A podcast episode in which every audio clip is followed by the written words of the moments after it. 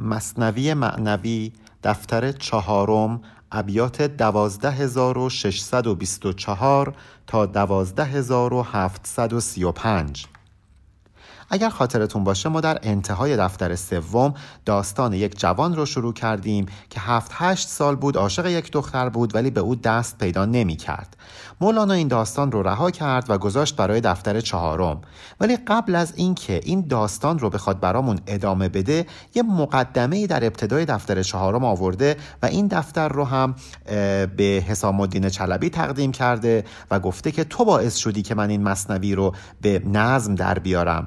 و این باعث میشه که تو یک باقیات و صالحات جاوید داشته باشی. و حالا می‌خوایم با هم این دیباچه دفتر چهارم رو بخونیم و بعد وارد ادامه داستان اون جوان بشیم.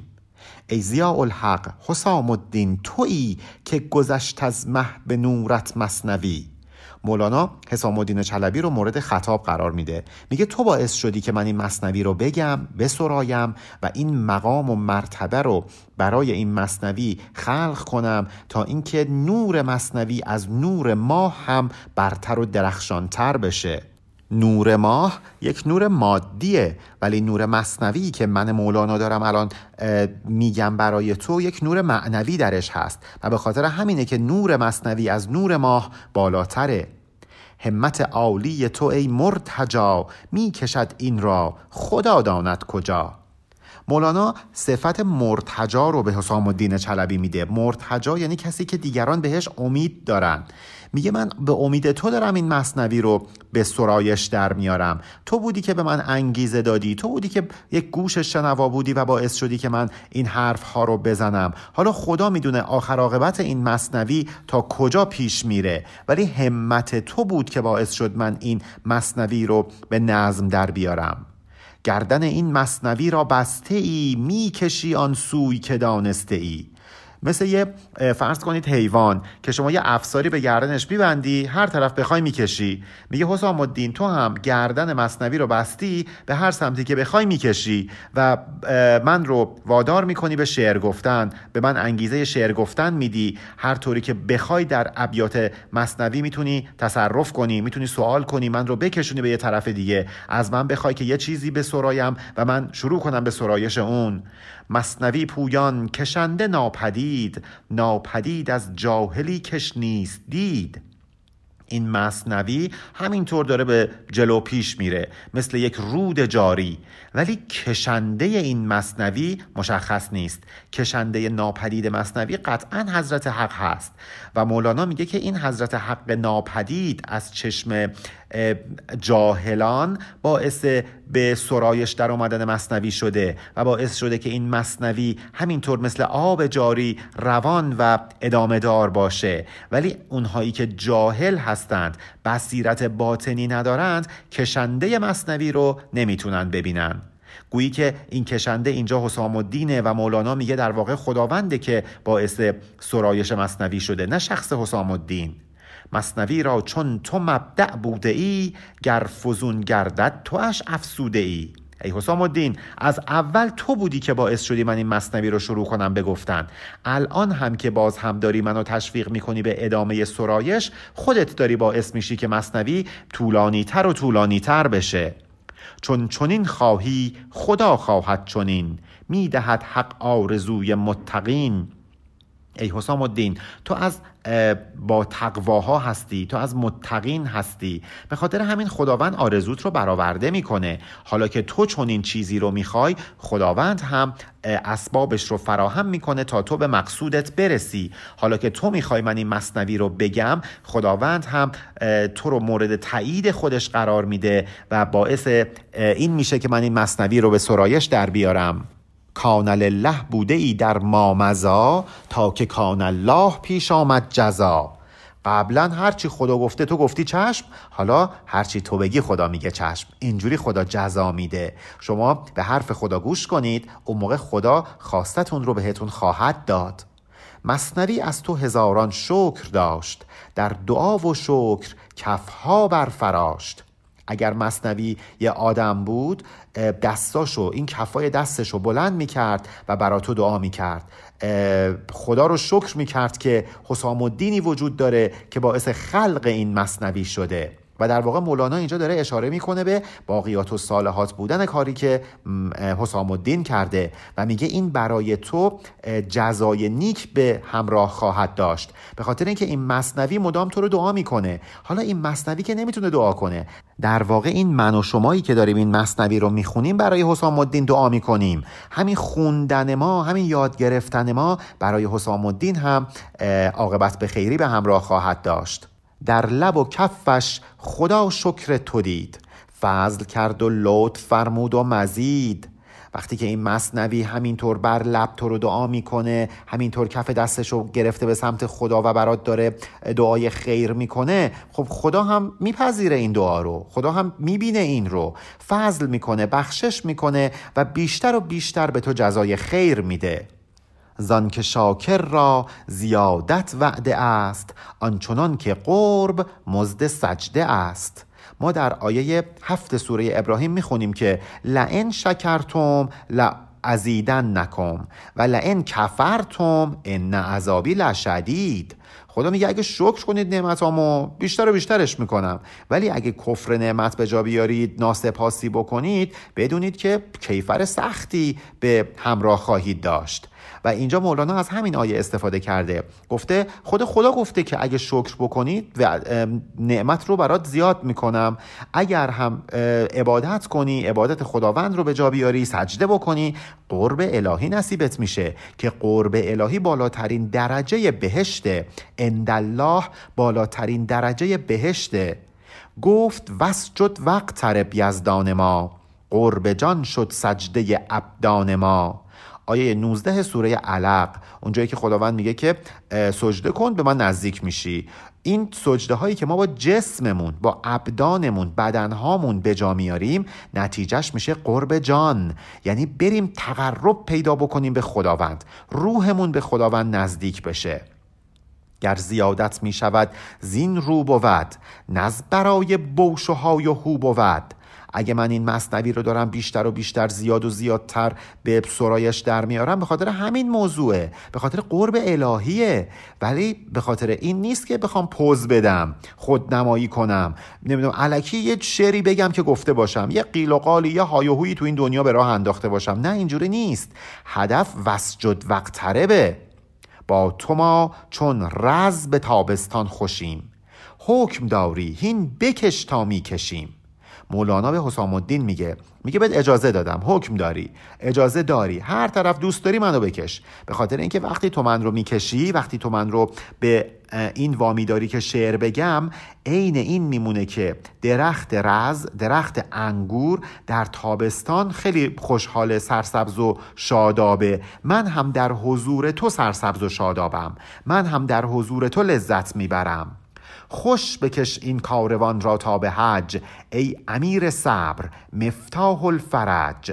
انگار که مصنوی کاروانیه که داره به سمت مکه حرکت می‌کنه. انگار ماها من و شمایی که داریم این مصنوی رو می‌خونیم تو یک کاروان نشستیم و داریم سفر می‌کنیم. این سفر ما نهایتش کعبه است. کعبه حقیقی اندالله کعبه ظاهری و خاک و سنگ و پارچه نه. اون کعبه حقیقی رسیدن به اون مقام. و مولانا میگه که ای حسام الدین این کاروان رو بگیر و بکش. بزا من این ابیات رو بگم تا بعد از من هر که این ابیات رو می‌خونه این مسیر رو طی کنه صبر کنه سختی های راه رو تحمل کنه تا به اون فرج و گشایش دست پیدا بکنه. حسام الدین تویی؟ تو باعث این میشی که این صبر به مردم آموخته بشه و نهایتا مردم نجات پیدا بکنند مردم به سعادت دست پیدا بکنند. حج زیارت کردن خانه بود. حج رب البیت مردانه بود. حج ظاهری که برید یه خونه رو زیارت بکنید که ارزشی نداره. حج رب البیت مهمه. یعنی صاحب اون خونه. کسی که بتونه صاحب خونه رو ملاقات بکنه مرده. نه کسی که حالا یه پولی به دست میاره یه بلیتی می‌خره و میره مکه. زان زیا گفتم حسام الدین تو را که تو خورشیدی و این دو وصف ها ببینید اینجا مولانا دو تا از صفت ها رو به حسام الدین چلبی نسبت میده. یکی زیا به معنی نور و یکی حسام حسام الدین یعنی شمشیر دین. حسام یعنی شمشیر دیگه. مولانا میگه که من به تو دو تا صفت میدم یکی نور یکی شمشیر. زیا و نور مثل شمشیر خورشید میمونه. این پرتوهای خورشید که از خورشید ساطع میشن مثل حسام میمونن مثل شمشیر میمونن. شمشیری که میان و دل تاریکی رو میدرند و نور پخش می‌کنند. و اینجا مولانا میگه که حسام الدین تو هم همین جوری هستی. تو داری نور حقیقت رو مثل شمشیر پخش می‌کنی و بر دل تاریکی ها می‌زنی. دل تاریکی ها رو میدری که این حسام و این زیا یک کیست هین؟ تیغ خورشید از زیا باشد یقین. مگه نور خورشید از خود خورشید جداست؟ مگر حسام و زیا از هم جدا هستند؟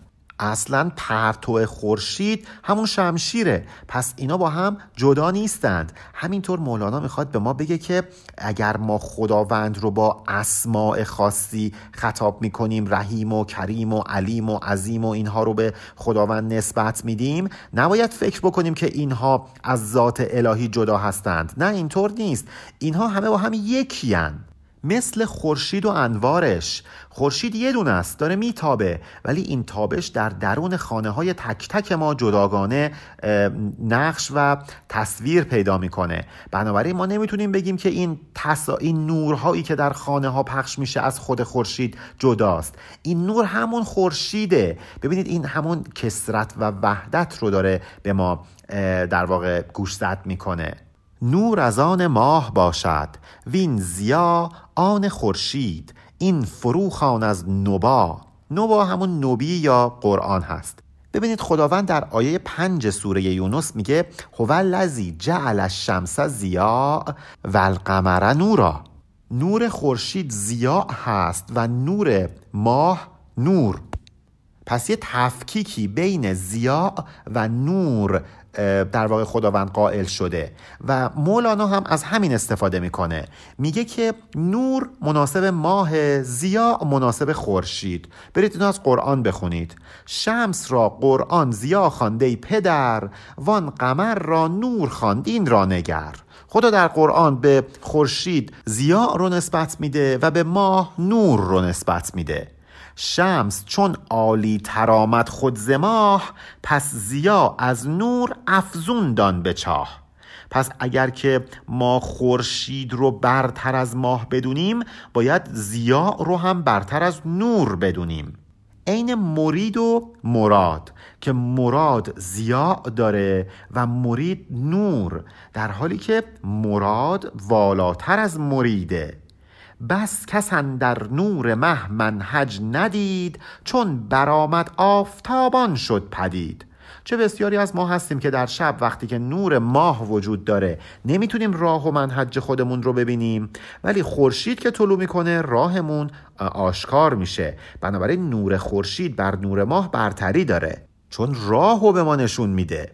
آفتاب اعواز را کامل نمود. لاجرم بازارها در روز بود.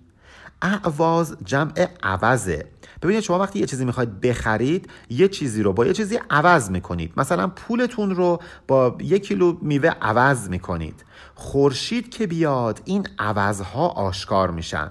معلوم میشه که آیا ارزش داره این رو بخریم یا نه. مثلا شما یه ماشین می‌خواید بخرید باید برید تو نور خورشید قشنگ بدنش رو نگاه بکنید ببینید زدگی خوردگی چیزی نداشته باشه. این کار رو خورشید انجام میده. نور خورشید مثل یک محک میمونه که سکه تقلبی رو از سکه اصل تمیز میده.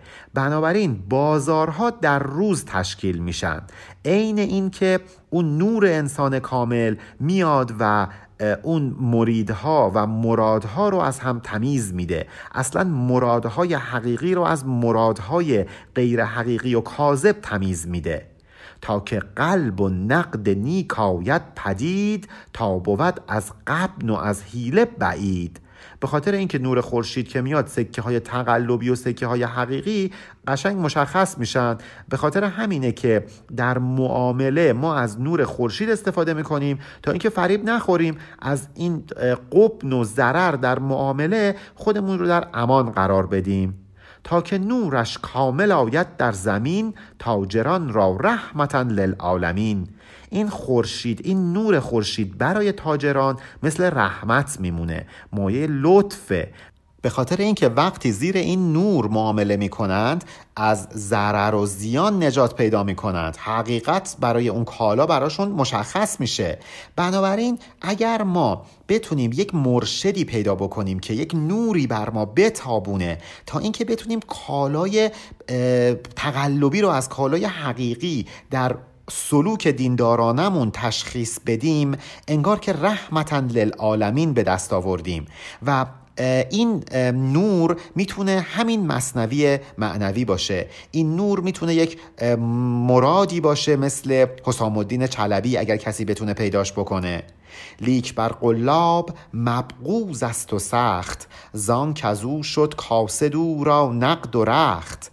ولی همین آفتابی که داره نورش حق و از باطل تمیز میده در نظر اون کسی که قلاب تقلب می‌کنه حق بازه مثل یک امر نامطلوب و ناپسنده خیلی نفرت انگیزه به خاطر اینکه این نور می‌زنه تو کاسه کوزه کلاهبرداریش. این کلاهبرداریش رو کاسد می‌کنه بیرونق می‌کنه. اینجا رخت یعنی کالای به درد نخور. این کالاهای به درد نخورش رو در چشم دیگران رسوا می‌کنه. بنابراین یک چیزی مثل این مصنوی برای یه عده خیلی دوست داشتنیه برای عده خیلی منفور. پس عدو جان صراف است قلب دشمن درویش کبود غیر کلب. وقتی که شما یک صرافی داری که حقیقت رو می‌خواد نشون بده مسلمه که اون فروشنده سکه تقلبی دشمن این صراف باشه. مسلمه که سگ ها دشمن دراویش باشند. و اینجا مولانا خیلی زیرپوستی داره میگه اون کسایی که دشمن مصنوی هستند مثل همین سگ ها میمونند. انبیا با دشمنان برمیتنند پس ملائک رب سلم می‌زنند. یک نگاهی به پیامبران بندازید. ملائک اینها رو دعا می کنند ولی کفار و دشمنان باهاشون در ستیز هستند. ملائک چی میگند؟ ملائک میگن کین چراغی را که هست و نور کار از پف و دمهای دزدان دور دار. ملائک میگن این انبیا مثل یک چراغ نورکار هستند. یک چراغ منیر و روشنی بخش هستند. الهی که این نور از دم خاموش کننده دزدان در امان باشند. این پف کردن رو هم مولانا از آیه هشت سوره صف گرفته. دزد و قلاب است خسم نور بس. زین دو ای فریاد رس فریاد رس. دو دسته آدم هستند که دشمن نورند دشمن نور حقیقتند دزدها و حق بازها و این ملائک دعا می‌کنند میگن خدایا این انبیا رو از دست این دو دسته نجات بده مسون بدار حفظ کن. روشنی بر دفتر چارم بریز کافتاب از چرخ چارم کرد خیز. مولانا برمیگرده رو به حسام الدین چلبی می‌کنه. میگه که آره از من بخواه بخواه تا دفتر چهارم رو به سرایش در بیارم. آفتاب این آفتاب عالمتاب از فلک چهارم طلوع کرده. تو هم ای حسام الدین بیا و اجازه بده که ما دفتر چهارم رو مثل یک خورشید نورانی شروع کنیم به گفتن. هینز چارم نور ده خورشیدوار تا بتابد بر بلاد و بر دیار. ای حسام الدین بیا و کمک کن تا اینکه این دفتر چهارم رو من بگم به نظم در بیارم و بر مردم همه شهرها و سرزمین ها ارزش کنم. هر که افسانه بخواند افسانه است وان که دیدش نقد خود مردانه است.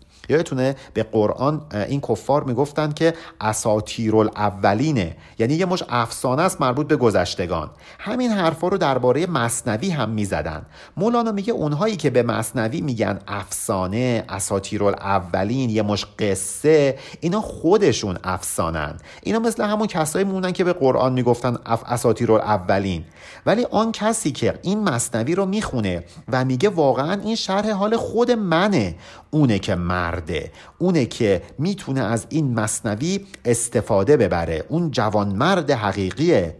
آب نیل است و به قبطی خون نمود. قوم موسا را نخون بود آب بود. در دفتر سوم اونجایی که جبرئیل میره پیش مریم مولانا از همین موضوع استفاده کرده بود اگه خاطرتون باشه.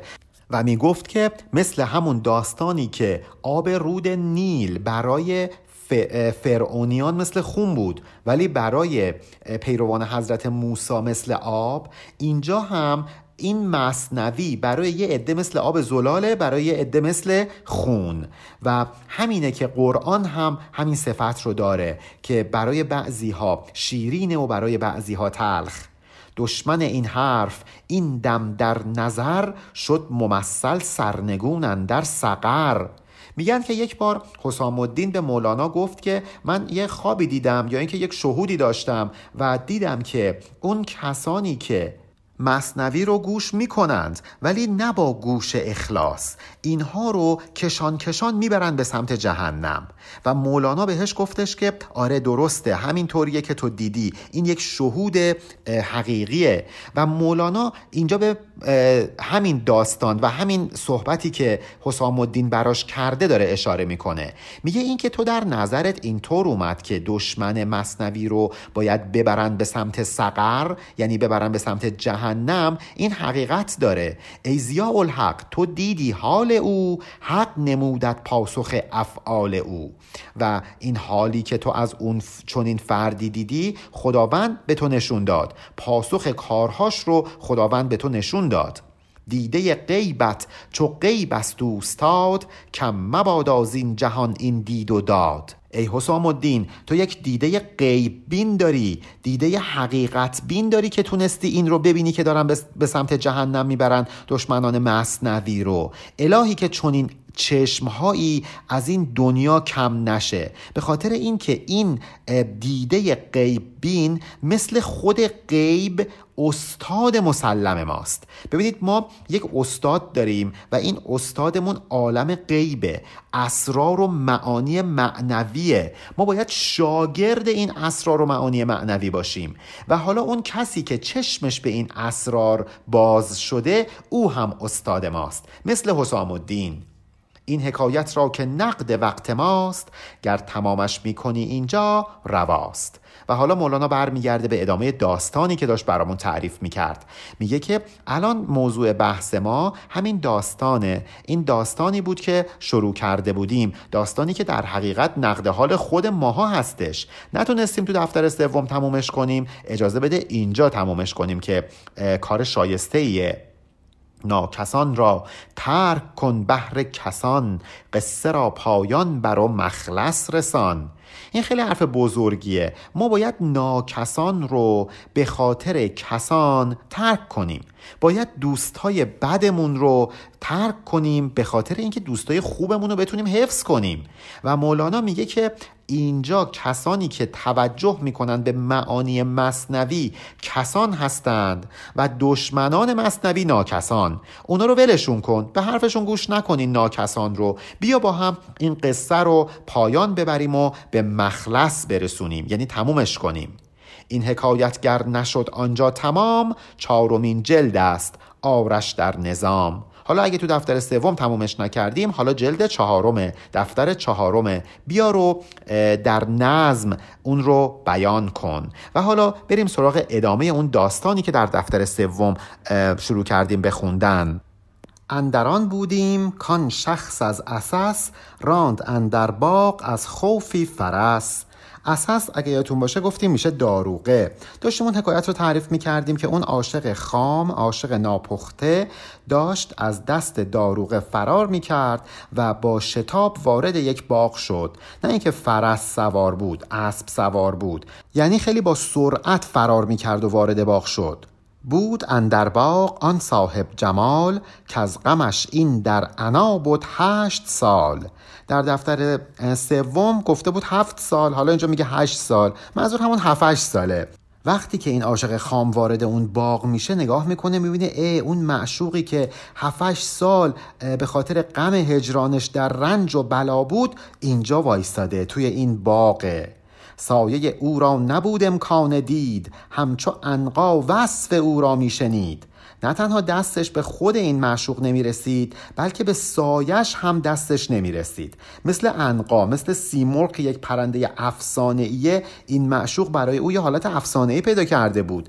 اصلا دستش به سایه این معشوق هم نمی رسید. حالا توی این باغ خود معشوق رو می بینه.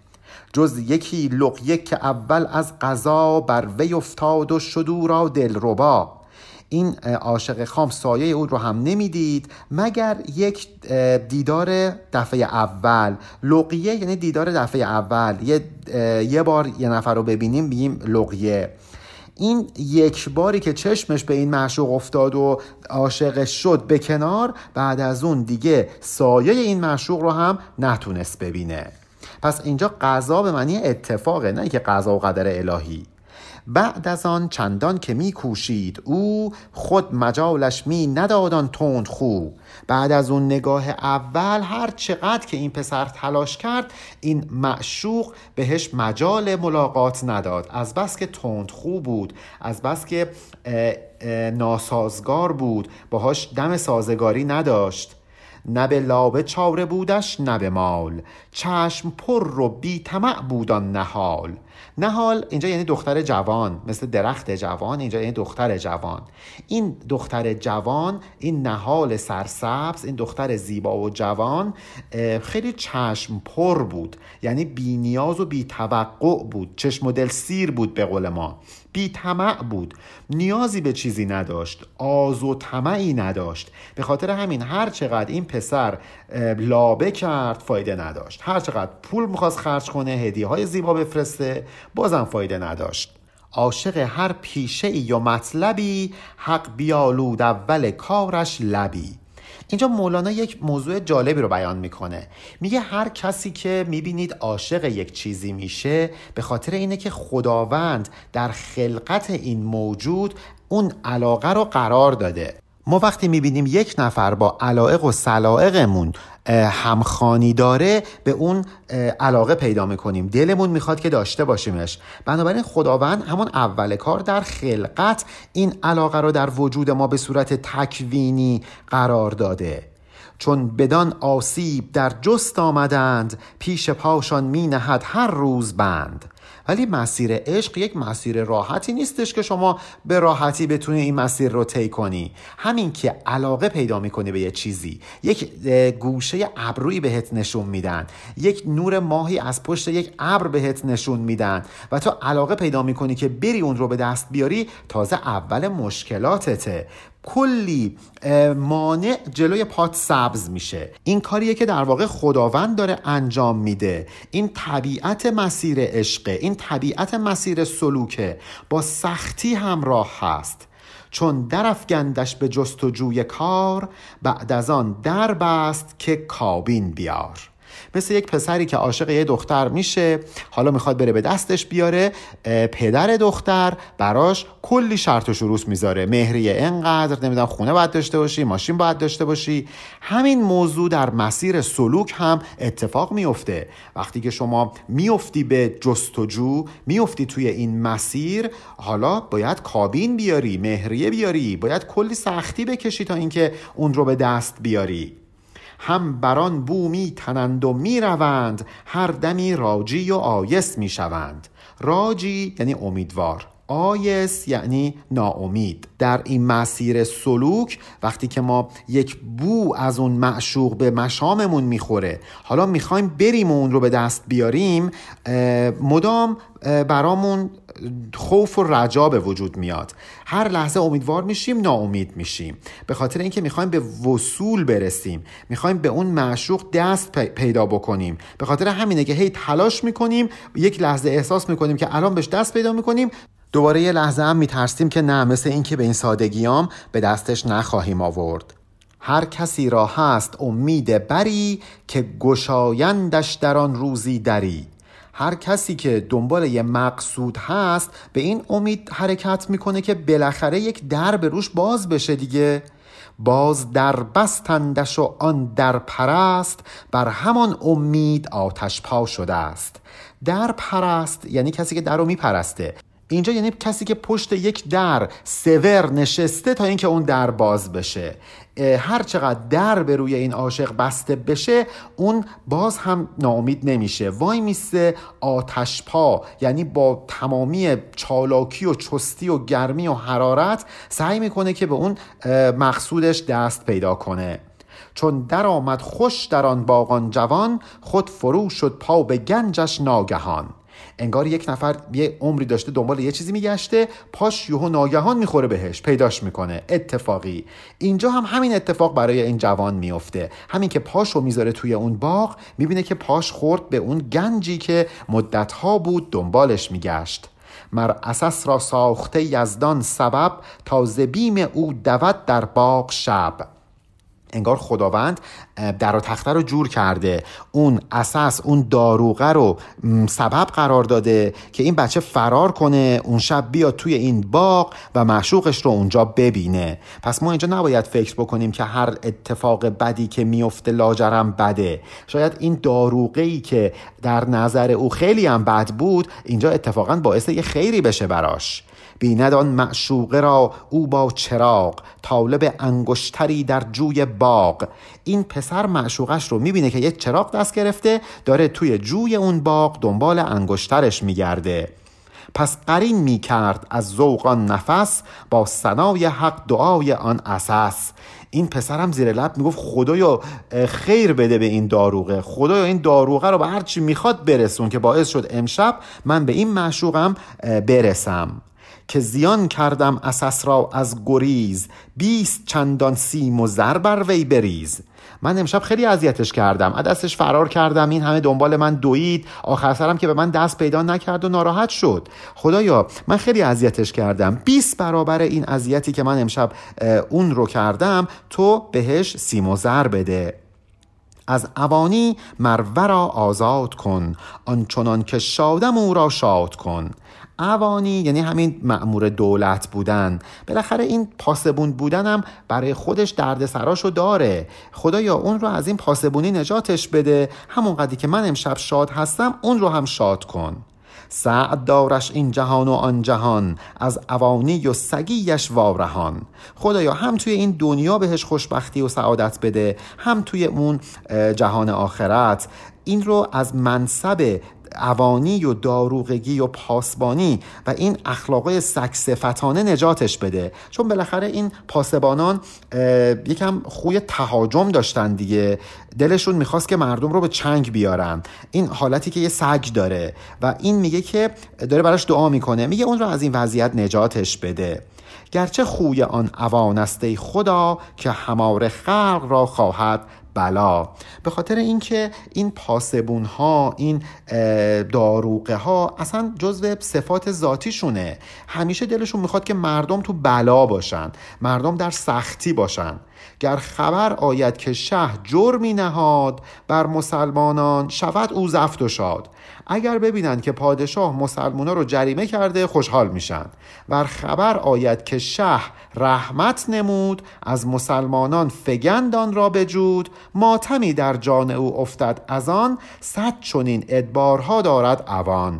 وقتی هم که ببینن پادشاه مسلمان ها رو یا اون فرض کنید رعیت رو اون شهروندان رو مورد لطف و عفو خودش قرار میده اون جریمه رو از دوششون بر میداره این داروغه ها ناراحت میشن. به خاطر این لطف و عفو پادشاه اندوهناک میشن. داروغه ها اینجوری دیگه این بدبختی ها رو دارن.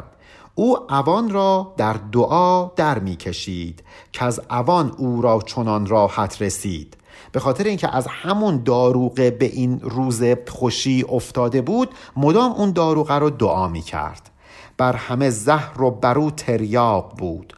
آن اوان پیوند آن مشتاق بود.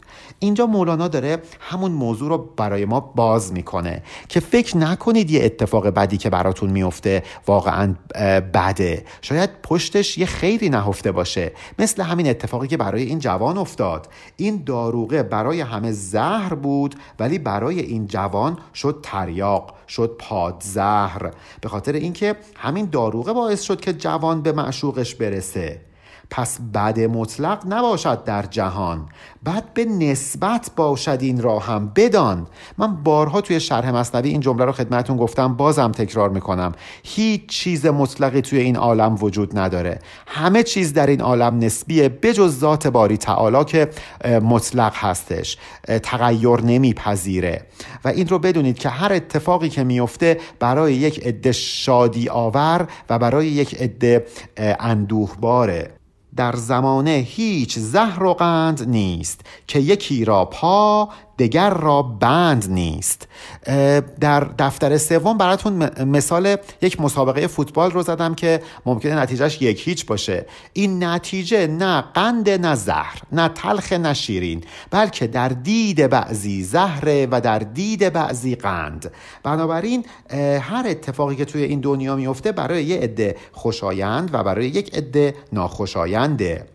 مر یکی را پا دگر را پایبند. مر یکی را زهر و بر دیگر چقند این اتفاقات برای یک نفر مثل پا میمونه اون رو به حرکت و پویایی وامی داره. برای یک عده دیگه مثل قل و زنجیر میمونه. اونها رو از حرکت باز میداره. برای یک عده مثل زهر کشنده است. برای یک عده مثل قند شیرین و خوشگوار زهر ماران مار را باشد حیات نسبتش با آدمی باشد ممات. مثل زهر مار که برای خود مار اتفاقا عامل بقاست ولی همین زهر برای ما انسان ها عامل ممات خواهد شد. پس نسبی باید به قضایا نگاه بکنیم.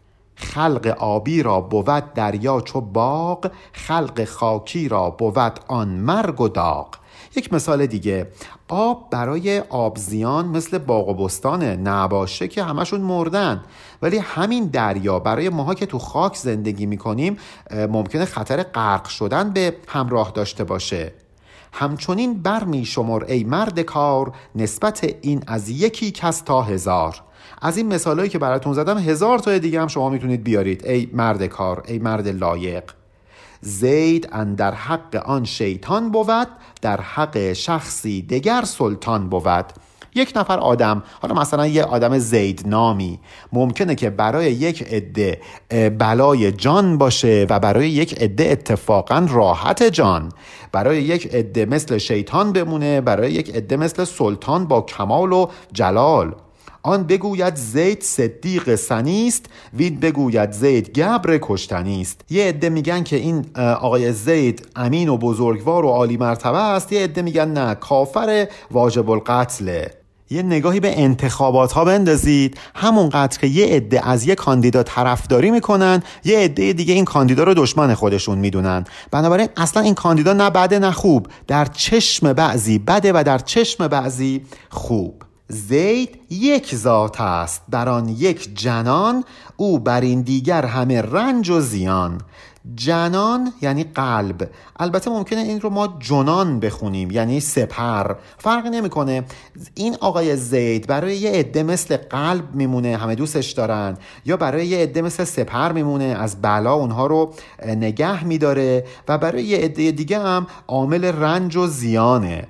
یه دزد رو در نظر بگیرید یه مالی رو میدزده ولی مثلا زن و بچهش اتفاقا خیلی هم خوشحال میشن که یه نونی اومد سر سفرشون بنابراین اون عمل دزدی برای یک عده رنج و زیانه و برای یک عده جنانه. گر تو خواهی کو تو را باشد شکر پس ورا از چشم اشاقش نگر. حالا اگه تو می‌خوای که از اتفاقاتی که تو دنیا میفته ناراحت نباشی غمگین نشی همه اتفاقات رو شکر ببینی باید بری اون اتفاق رو از چشم کسانی نگاه بکنی که اون اتفاق براشون دلچسبه مثل شکر میمونه. منگر از چشم خودت آن خوب را بین به چشم طالبان مطلوب را. با چشم خودت به اون قضیه نگاه نکن. با چشم کسانی که اون قضیه رو دوست دارن اگه بهش نگاه بکنی اون موقع می‌بینی که چقدر هم زیباست. آدم یاد داستان لیلی و خلیفه میفته که از نظر مجنون لیلی خیلی زیبا بود ولی از نظر خلیفه لیلی خیلی هم زشت بود. چشم خود بربند زان خوش چشم تو آریت کن چشم از اشاق او. تو اینجا همون تو هست. تو چشم خودت رو از دیدن اون معشوق ببند برو با چشم اشاقش به اون معشوق نگاه کن. اون وقت می‌بینی که چقدر هم اون معشوق خوش چشمه زیبا هست. بل کزو کن آریت چشم و نظر پس ز چشم او به روی او نگر. حالا اینجا یه قدم هم میریم جلوتر. تا حالا داشتیم می‌گفتیم که یه اتفاق ممکنه برای بعضی بد باشه برای بعضی خوب. اگه می‌خوای خوبی اون اتفاق رو ببینی برو در چشم اشاق اون اتفاق بشین. حالا میگه اگر که می‌خوای واقعا خوبی اون اتفاق رو ببینی برو در چشم خود اون اتفاق بشین. موضوع می‌دونید چیه؟ موضوع اینه که ما باید بدونیم یه اتفاق بظاهر بد اگه باعث نزدیک شدن ما به خدا بشه اتفاقا اتفاق خوبیه.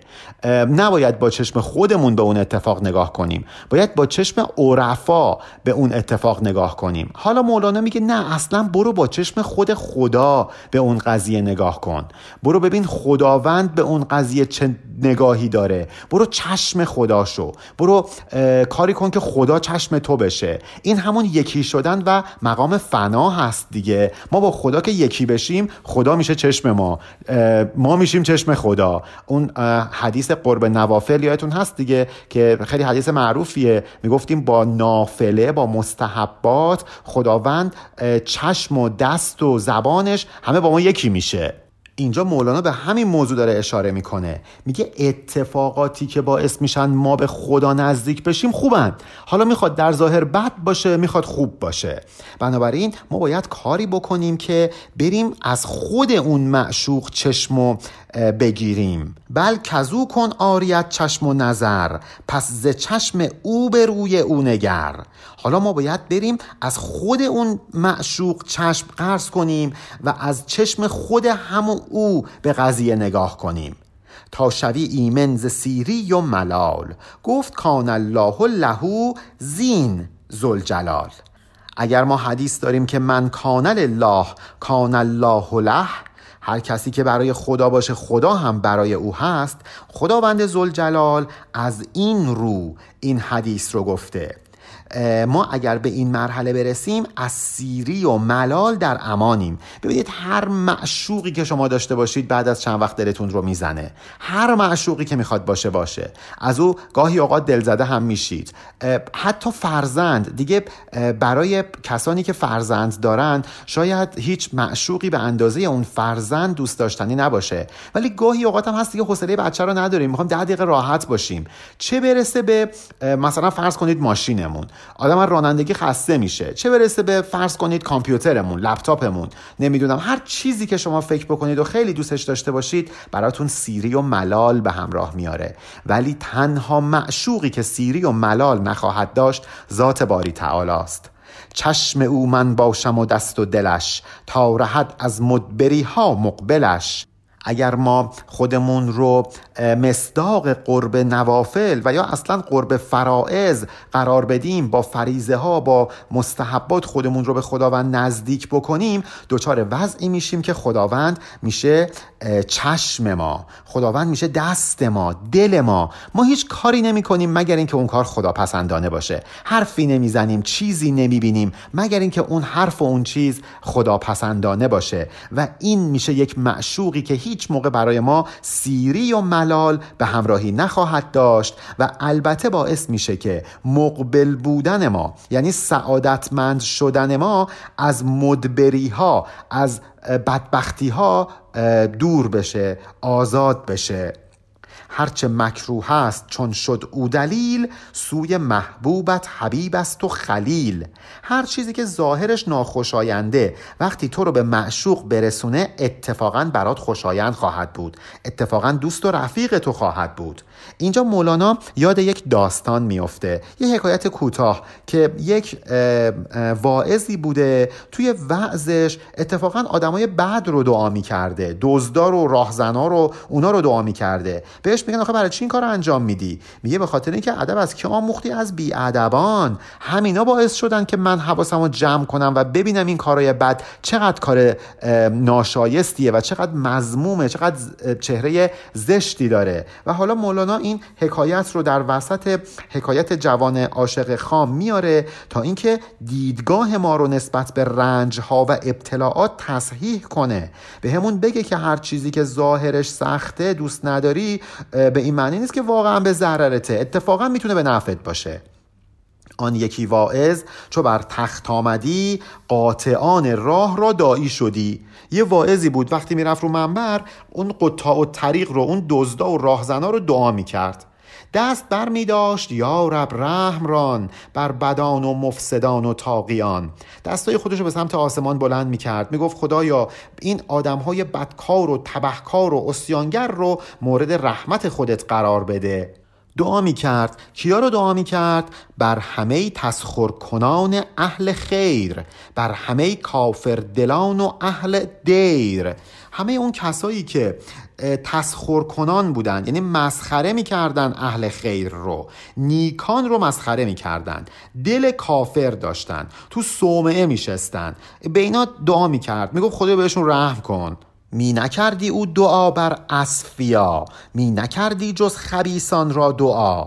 اون واعظ در حق پاکان و برگزیدگان الهی دعا نمی کرد فقط افراد پلید و خبیس رو دعا می کرد. مرو را گفتند که این معهود نیست دعوت اهل زلالت جود نیست.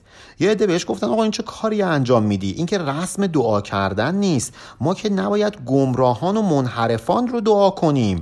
این رسم جود نیست. رسم جوانمردی و فتوت نیست. گفت نیکویی از اینها دیده ام. من دعاشان زین سبب بگزیده ام.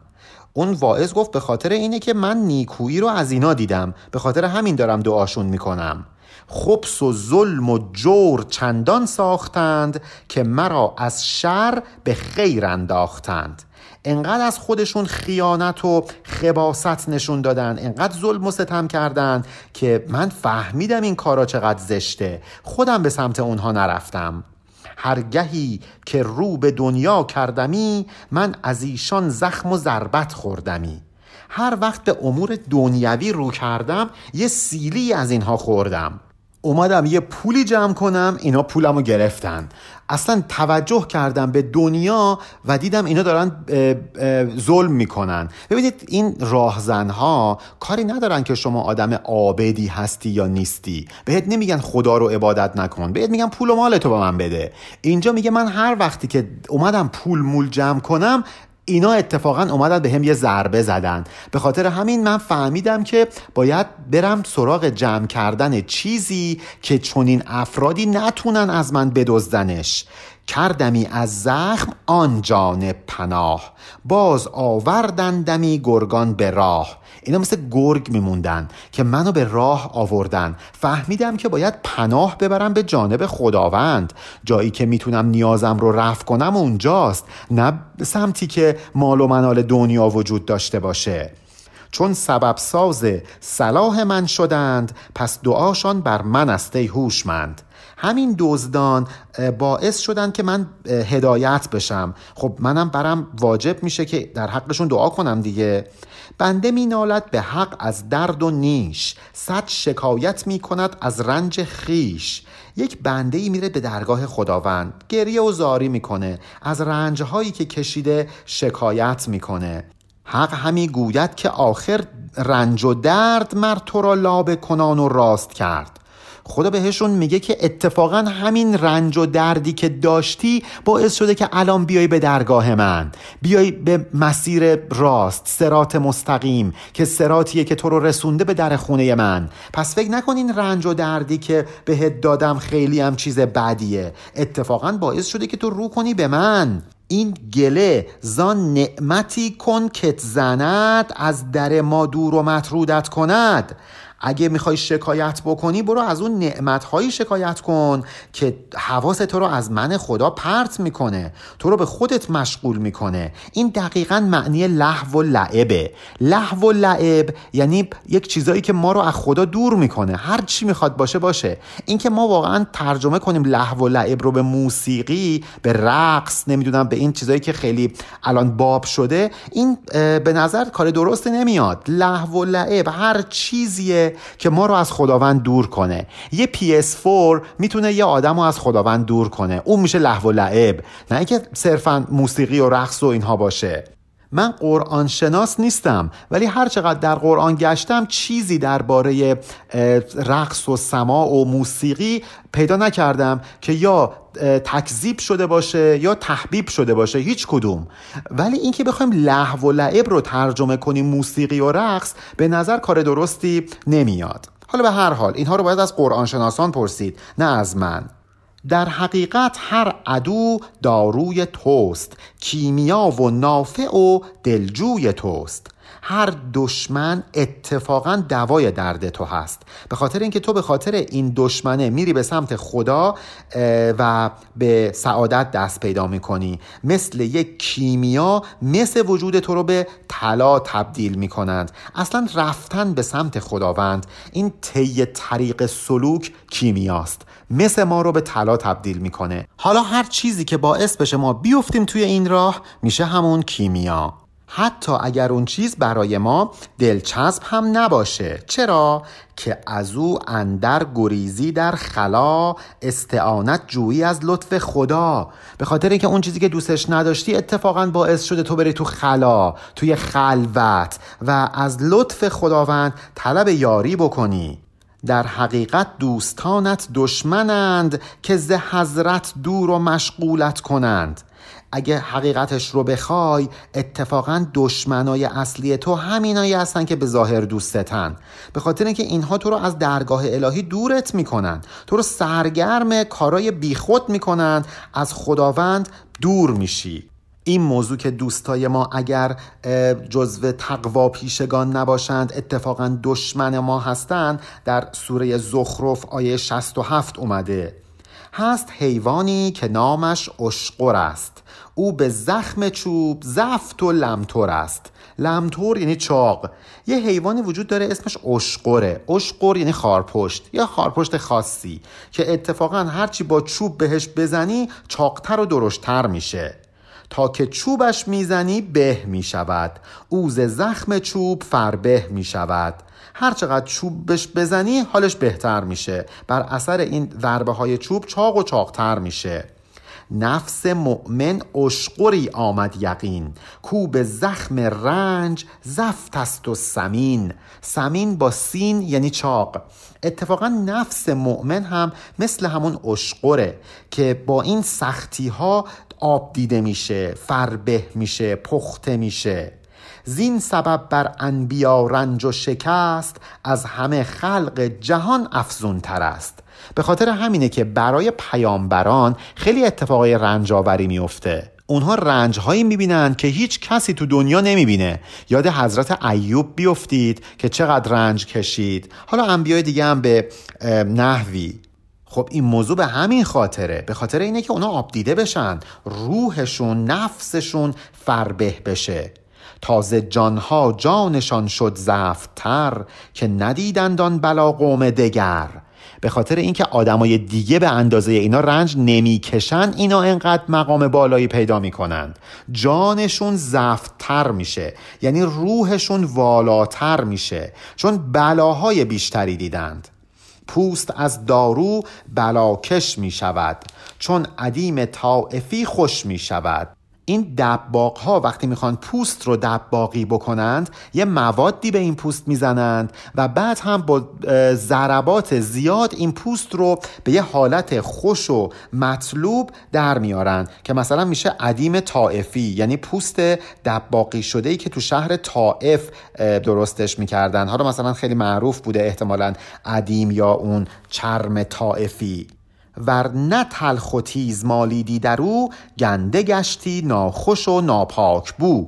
حالا اگه این پوست رو ول کنی اینجوری اذیتش نکنی. انقدر با داروهای تلخ و تند و زننده اون رو اذیت نکنی. خب این پوست میگنده.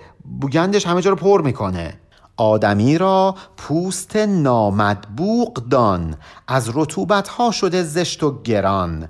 این نامدبوق یعنی دباقی نشده. ریشه نامدبوق و دباق و دباقی یکی اینا هم خانواده هستند آدم مثل یه پوستیه که هنوز دباقی نشده. این رطوبت های مختلف این غذاها این لذات دنیوی انقدر بر او آرس شده که بوگندش همه جا رو پر کرده. زشت و سقیل و سخیف شده. تلخ و تیز و مالش بسیار ده تا شود پاک و لطیف و با فره حالا چاره چیه؟ ما چجوری این روحمون رو که آلوده شده درستش کنیم؟ باید این روح رو مثل پوست دباقی کنیم. باید بهش تلخی بدیم ریاضت بدیم. باید عادتش بدیم به سختی کشیدن تا اینکه این پلیدی ها ازش پاک بشه. اون وقت این روح میشه با فره یعنی با شعن و شوکت با شکوه. ور نمیتانی رضا ده ای ایار گر خدا رنجت دهد بی اختیار. حالا بعضی از ماها این توان رو نداریم که خودمون بریم ریاضت بکشیم. پس باید بپذیریم. خدا بهمون رنج میده. خدا چیزهایی که دوست داریم و ازمون می‌گیره تا اینکه این روحمون مثل پوست دباقی بشه.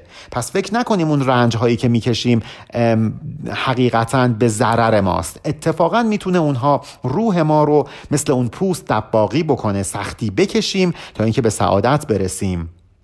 که بلای دوست تطهیر شماست. علم او بالای تدبیر شماست. خدا از شما بهتر می‌دونه. علمش بیشتر از تدبیر و عقل کوچیک شما عمل می‌کنه. بنابراین اگر یه امتحانی خداوند شما رو می‌کنه اگر یه بلایی سرتون میاد بدونید که داره شما رو تطهیر می‌کنه داره پاکتون می‌کنه. چون صفا بیند بلا شیرین شود. خوش شود دارو چو صحت بین شود. چطوره که ما یک داروی تلخ رو می‌خوریم چون می‌دونیم که نتیجهش صحت و سلامتمونه. درد آمپول رو تحمل می‌کنیم. مثلا فرض کنید درد آندوسکوپی رو تحمل می‌کنیم چون می‌دونیم نهایتا به سلامت ما کمک می‌کنه. میپذیریمش. اتفاقا یه جورایی برامون شیرین هم هست. خودمون میریم تو صف وای میستیم میگیم بیا ما رو آندوسکوپی کن. خب این نشون میده که ما دلمون می‌خواد این کار رو انجام بدیم. به خاطر اینکه نتیجهش رو می‌دونیم چیه باعث صحتمون میشه. اگر تلخی های دنیوی هم برامون چنین جایگاهی پیدا کنن. یعنی ما بدونیم که این تلخی رو داریم می‌بینیم که روحمون صحت و سلامت پیدا بکنه اون وقت می‌تونیم این تلخی ها و سختی ها رو تحمل کنیم. برد بیند خیش را در عین مات پس بگوید اقتلونی یا سقات در این صورت فرد در عین مات یعنی در عین اینکه توی یه بازی باخته ظاهرا می‌دونه که اتفاقا برنده شده. اون برد حقیقی رو پشت این باخت واقعی می‌بینه. میگه که ای یاران مورد اعتماد من رو بکشید. این حدیث هم یادتون هست اقتلونی یا سقات چند بار در مصنوی باهاش مواجه شدیم. من دیگه شرحش نمیدم ولی یادتونه که می‌گفت اقتلونی اقتلونی یا سقات ان فی قتلی حیاتون فی حیات. به هر حال. اینجا فرد میگه که ای دوستان مورد اعتماد من رو بکشید. اصلا من دلم می‌خواد بمیرم. چون می‌دونم این کشته شدن به ضررم نیست. اتفاقا منو به معشوق میرسونه. این سختی به ضررم نیست. اتفاقا من رو صفا میده روحم رو جلا میده روحم رو. این اوان در حق غیری سود شد. لیک اندر حق خود مردود شد.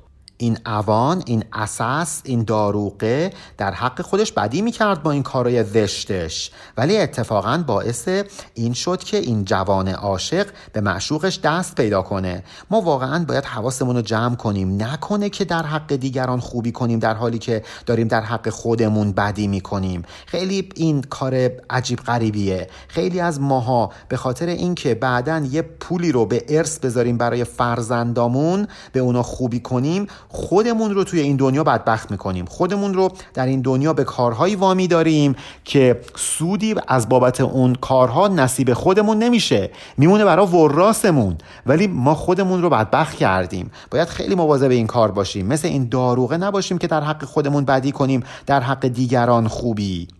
رحم ایمانی از او ببریده شد. کین شیطانی بر او پیچیده شد. آدمایی مثل این داروغه یک قصاوتی دارند که انگار شیطان بر اونها چیره شده. اون رحم و مروتی که حاصل از ایمان بوده جایگاهی در دل اینها نخواهد داشت. کارگاه خشم گشت و کینوری کیندان اصل زلال و کافری. دل اینجور آدما مثل این داروغه اتفاقا معدن غضب و کینهوری و کینه توزی میشه. همین غضب و کینه توزیه که اتفاقا باعث گمراهی آدم میشه. و اینجا حالا مولانا یاد یک داستان دیگه میافته. حکایت این که از حضرت عیسی می‌پرسند از همه چی سختتر چیه توی این جهان؟ که حالا ما انشاءالله در ابیات بعد پاسخ این سوال رو خواهیم خواند. پایان بیت 12735 علی ارفانیان